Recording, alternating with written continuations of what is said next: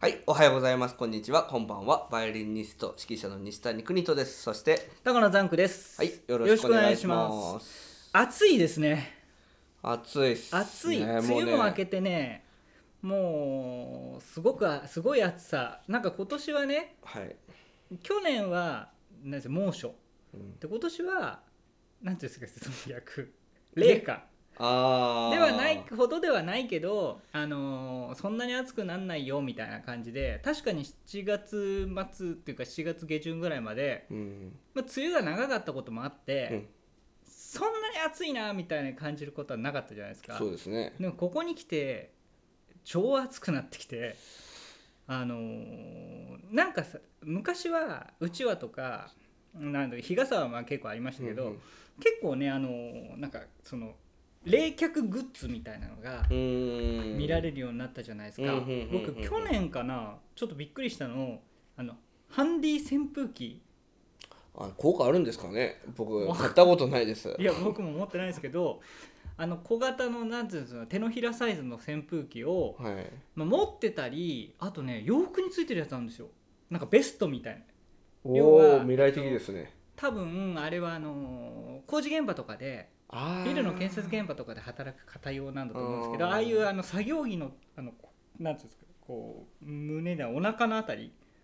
にあのファンが2つついてて。そそれがなんか回ってるの。を着てるのを見て何だこのなん何この人何なのみたいな思ったらどうもそのえー涼しい、はい涼しくするためのものらしいんですけどなんかもうああいうの昔はね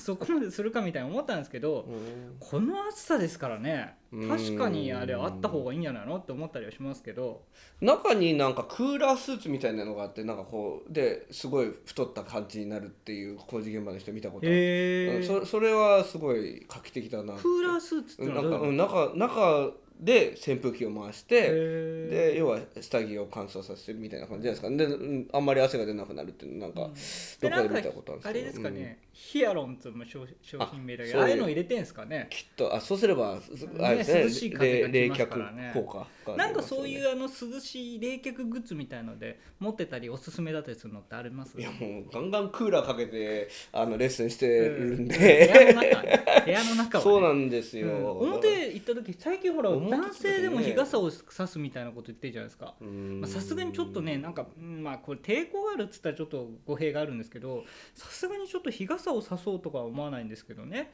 でも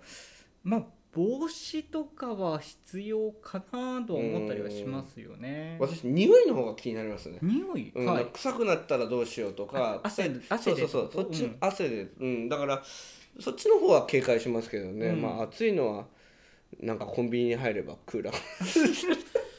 まあ割と割といいですねそうですねそれあいやなんかまあナチュラルなででもねナチュラルなのかいやな今年はねあのずっとき気温が低かったじゃないですかうんそうですねはいで僕ね冷夏っていうのをすごくなんて言うんだろう最近経験してなかったんで、はいはいまあ、僕じゃないみんなそうですけど、うんあの冷夏に対する、うんあの期待が過剰すぎてうんもうれあの要は気温が低いですけど、はいあのし湿気が高いそうそうそうそ湿う度が高いかそうならの蒸し不快暑いんですよ蒸し暑くて不快指数はすごい高かったから、うんでだから冷夏って何これあのこんな辛かったんだと めもうちょっと涼しいものを想像してたんですけあーどはいはいはいはいあの気温が低くても結構きついじゃんと。うんうんできついなと思ってたところにグンとき急にうんねあの来ま梅雨がした終わっはいはいてはん高く気温が高くなったんでダブルパンチですよいそうですだでねから昨日寝れなかったっす昨日っていう話になって限定した話になってきちゃいましたけどあもうのまあまあ寝苦し辛いかったですねね夜もねはいあのありますからねもう今日ねこうラジオ撮ろうと思ってたのにうもうね体調も万全でいきたかったのにうもうやられましたねそうですかでも下の滑らかさはなかなかですよそれではタイトルコールいきますか国とのポッドキャストはい、国とのポッドキャスト、えーこのポッドキャストは音楽趣味興味のあることについて、えーバイオリニスト指揮者の西谷邦人さんが語る配信番組です。はいはい、えーじゃあ今日のタイトルですがはい、えー私先先のこと今週の月曜日ですね、うんえー7月あじゃあは火曜日だ7月23日、うんえーに、えー第29回はいえー日本クラシック音楽コンクールの、はいえー予選会東京の予選会に、えー行ってまいりました、ほい、まあ行ってまいりましたというか付き添ってきましたというか、うん、それはえっ、とまあ生徒さんが参加されるのでそうです、まあ先生としてはい先生として同行したということですかねえ、ーはいはいあの14名のうん生徒をうん朝から、えー朝10時から、はい、えー5時ぐらいまでねうん、場所はどこだったんですかあ葛飾のね、ええあのシンフォニーヒルズ、はいはい葛飾シンフォニーヒルズっていう、ええええあの青戸の駅から若干時間がかかるんですけど、うんうんうんなんであそこのそばに駅を作らなかったんだって いうこれそちょっとそのぐ若らいちょっと干ね距離がはあいはいはるい場所なんですけど、はい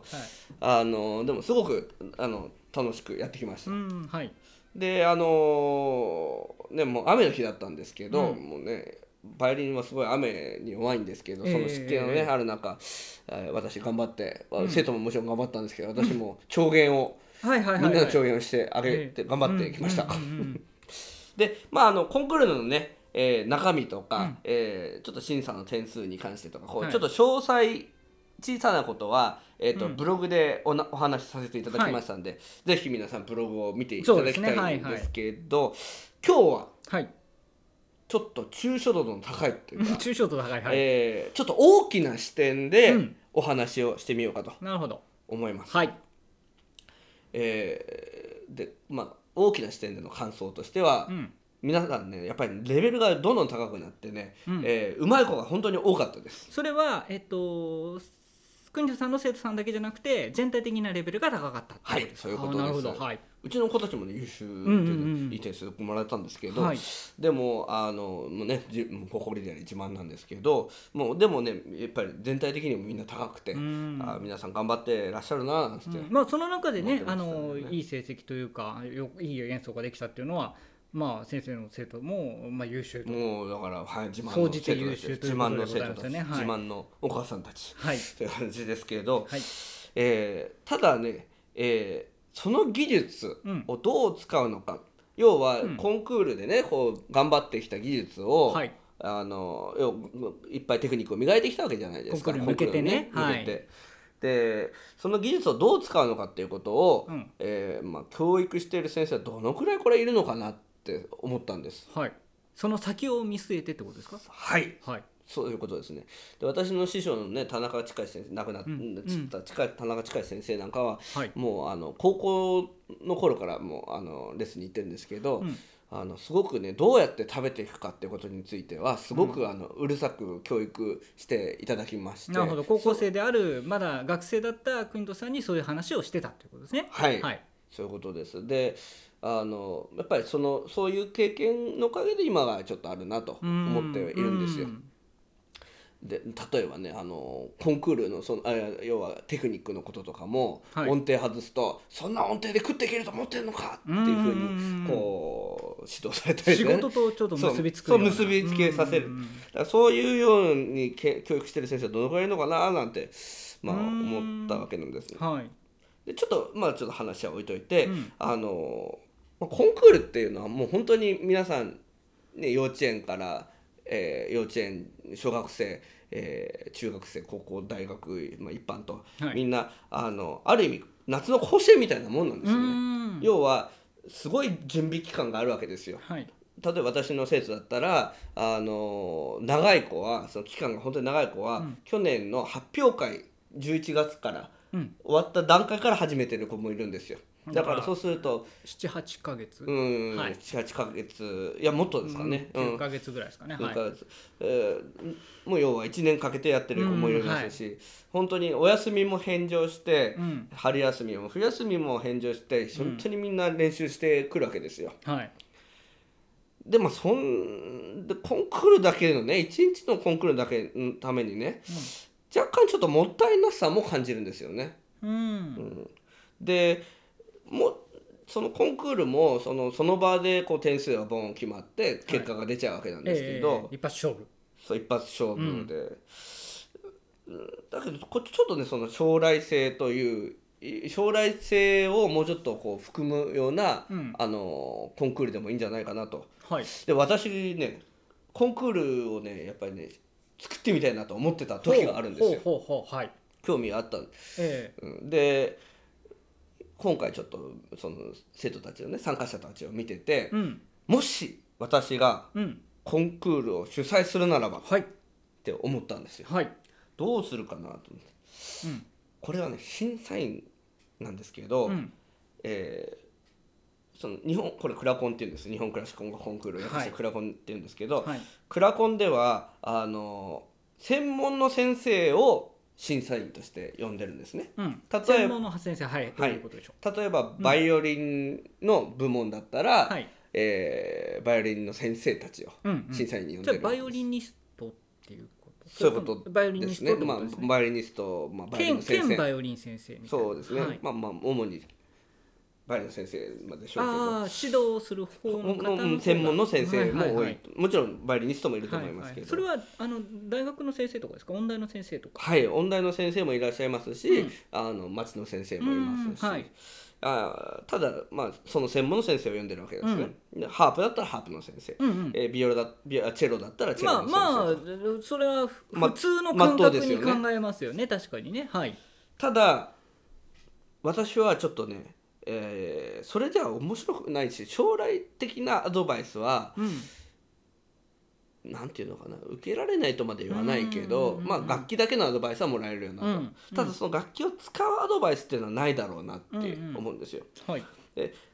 そこで提案なのは提案は、まっとうな事務所ねあやっぱりあの闇営業とかやっちゃうやつじゃ なくて、まっとうタイなム事リー務所の、えー出入りを許可して、うんでスカウトさんとかね事務所のねあ要はこをあの招待するってのはどうかなとー思ったんでだからスすタよ。ー誕生みたいですね昔の,、はいあの要はどこどこレコードがああなたをねそ買ういまそうそうすよみたいなそううまあち所属しますよみたいなあれはねクラシック界であってあってもいいんじゃないかなと思いますし、あのだって甲子園だって、はいにあのあのスカウトがいっ来ぱいま来すてかるかららねねはい12はい球はい団、はいああメメジャーリーグからも来ますからえね、え今はね今の時代だからそういう海外のあの音楽事務所のスカウトとかも来てもいいんじゃないかああなと。ー面白いですね、まあこれ呼ぶのが大変でしょうけどね ででもねただ呼ん呼んだだけじゃ面白くないから、そのスカウトの人たちにも審査員をやってもらうと、うんで,、えーでその人たちから見たうん将来性のアドバイス、をしてほしいうん例えば姿勢のこととか、うん立ち方とか振る舞い方、うんあと女性だったらじゃあお化粧の仕方とうんはいはいはいはかいやっぱり将来大事じゃないですか舞台立ってね大そ人うでにすねなって。はいでまあ演奏の仕方とか、うんあのこの人は演奏の仕事の方向性はこういくんじゃないのかなとか、うんうんあのそういう想像でも構わないんで、うんそういうようなアドバイスとかうがんあると、すごい将来につながるなるほどんじゃないかなと、はプロやっぱりあん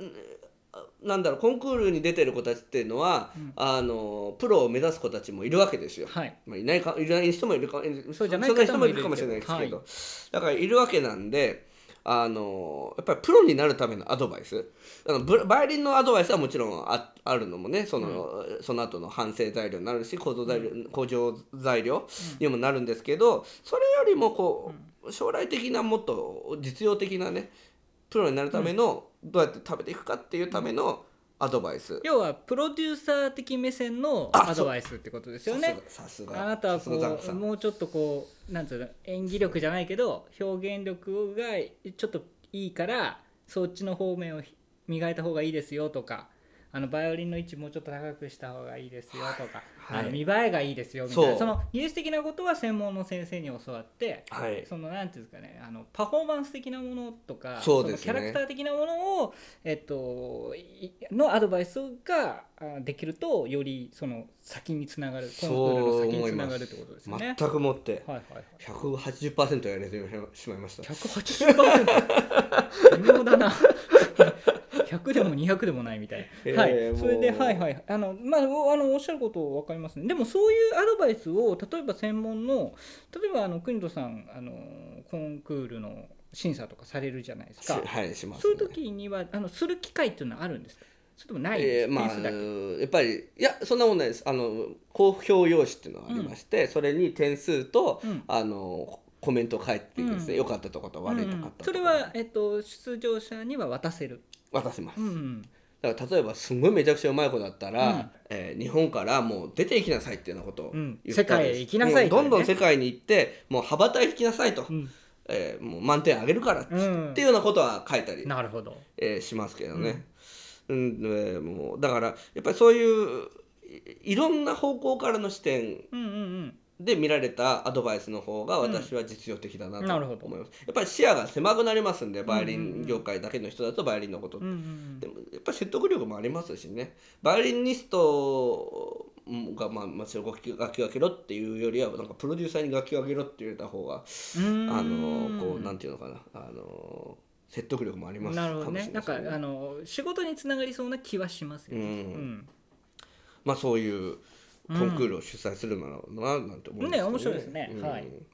まあねいろいろ今若手の支援とかもいろいろやって若手支援のね演奏会もいろいろあると思うんですけど、うんうんうんこれもね私ちょっと一つものを申したいですはいはい何の支援なんだろうって、本当にね若手の支援と若手のことを考えてるんだったら、はいあのー全部ね支援なんかさししないで、うん自分でやらせろとうん要はそのノウハウを教えるのはいいんだけどはいあの要はその演奏会を開くにあたってはね、はいはいノウハウを教えたりするのはいいと思うんですけど、全部なんて言うんだろうお金とかあーまわあかる多少わかるはそういう意味ではあの支援してもいいかもしれないですけど、はい全部裏方までやってやって、うんあの発表会みたいになんかただ若手の人さあがあな出てたきはて、演奏してくださいみたいなね、うんそれだけっていうなんか大御所みたいな扱いしてあーだそうそういうの僕はどうかなって思うんですようーんうんうんうんだからちょっとそのね若手に対する考え方っていうのもちょっとまうーんあ、考えまだ僕ねあの若手のたまに演奏会とか出した、させてもらったりたまにしますけど、はいはいはい若手ではないと思うんですけどいやいやいや、若手 まあ、ありがとうございます。まあ、でも、まあ、あ、あのね、本当にそういうようなこと思ったりしますよね。あれ。 振りとかないの。あ、えー、まあ、そんな中、うん、えーあコンサートを、えええーとそういうね、あの、最近行クイトさうんが、そのコンクールの、えっと、審査などもされてる。クイトさんがね、あの、久しぶりですか。そう、あの、演奏会は結構やるけど、この、えっと、今度。えー、2019年の10月19日土曜日、えーと14時ですので午後2時開演、えー練馬文化センター小ホールでクララ・シューマンと仲間たちこれ練馬区演奏家協会コンサートというものがはい、行われて、えーこれはクイントさんの他はどなたがあの石神井インターナショナルオーケストラでね、うんえー講師を務めてくださってる毛利巨人先生と、はい毛利巨人先生あはといその奥様である坂田真理先生坂田真理先生はいピアノをね、ええと、えー、3人で、えーう演奏を行いますこれ石神井の森トリオっていう一応なんかユニットなんですかそうなんですよ、ええあのーまあ私は気づいたらつついてたんですけどあなる名ほど前がねでもいいですよ皆さんそそうのそうそう石神井在住そうですね、うんなので石ね神井練馬区演奏家協会演奏家としてということでクララ・シューマンと仲間たちっていうんでクララ・シューマンにまつわった曲などをされると、はい、演奏されるというやっぱりクラシックの音楽家の人たちってやっぱり音楽家の作曲家というとえ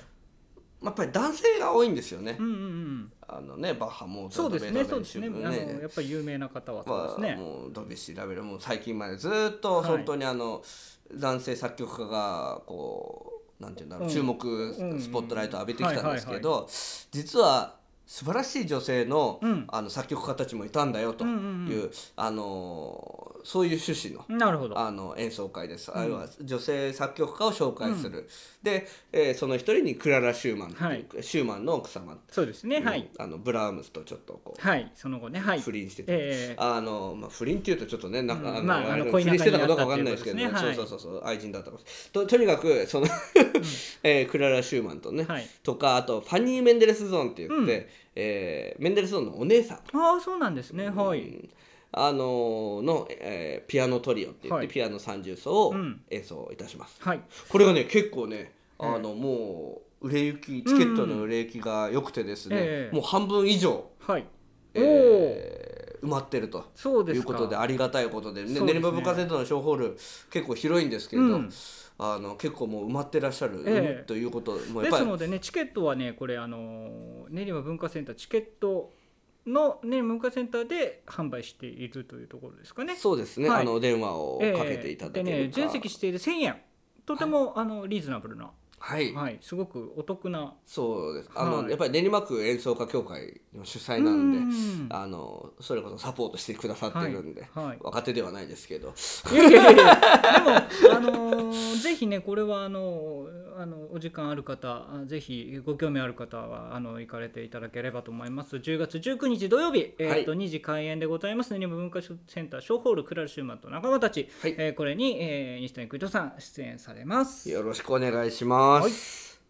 あのまあココンサートってねあのい一つのコンサートを作るのって本当に大変うんうんうんなんですよもう、ええ特に僕たちね日本に戻ってから、はいもう演奏会をするのは本当に大変だなと、うんえー痛感しております。うんというのもあの、まあ、やっぱり学生時代までっていうのはやっぱりこう裏方さんをやってくれる人たちっていうのは、えー自動でいたというか、うんうんうんで例えば学校のコンサートだったら必ずご学校の専属そのうでねすねはいあ専属あのーそういう方がいらっしゃるんですね、うんはいいらっしゃいますしなんかこうねまあ、学生だからそこまで客集めもしなくていいよっていう感じで、うんうんうんあのなんお客さんはまあ集く集まってくださうるん集まってくはいださ、集めてくださる方もいたし、学生だからっていうことでね、うんあったんですけどやっぱり社会人になってからも自分で全て、うん一からきもう企画からあの裏方さんのことまでチケット、えフライヤーのこと、うんえーね、全て一からやらなくちゃいけないんで、ものすごい、まあ、あの大変だなと。はいですやっぱり私は正直演奏家モードの時と、うんジムをやってるモードがやっぱり全然違うんですよ。うんで演奏家モードつまり、ね、バイオリンを練習してる時とかね、になると本当にもうジムとかやりたくなくなるんですよ。うんうんうんもうやりたくなくてしょうがなくなる。はいはいわかりますもうもう集中したくなる。えだけどやっぱりやんなくちゃいけないって、うんうんまあ、これがやっぱりプロなんだなってえいうう、んの大変なんだな両立とさ思せうんでなすきけゃいどけないということですね。はい。そんなそんな中このね練馬区演奏家協会の、えー主催の、うん。えー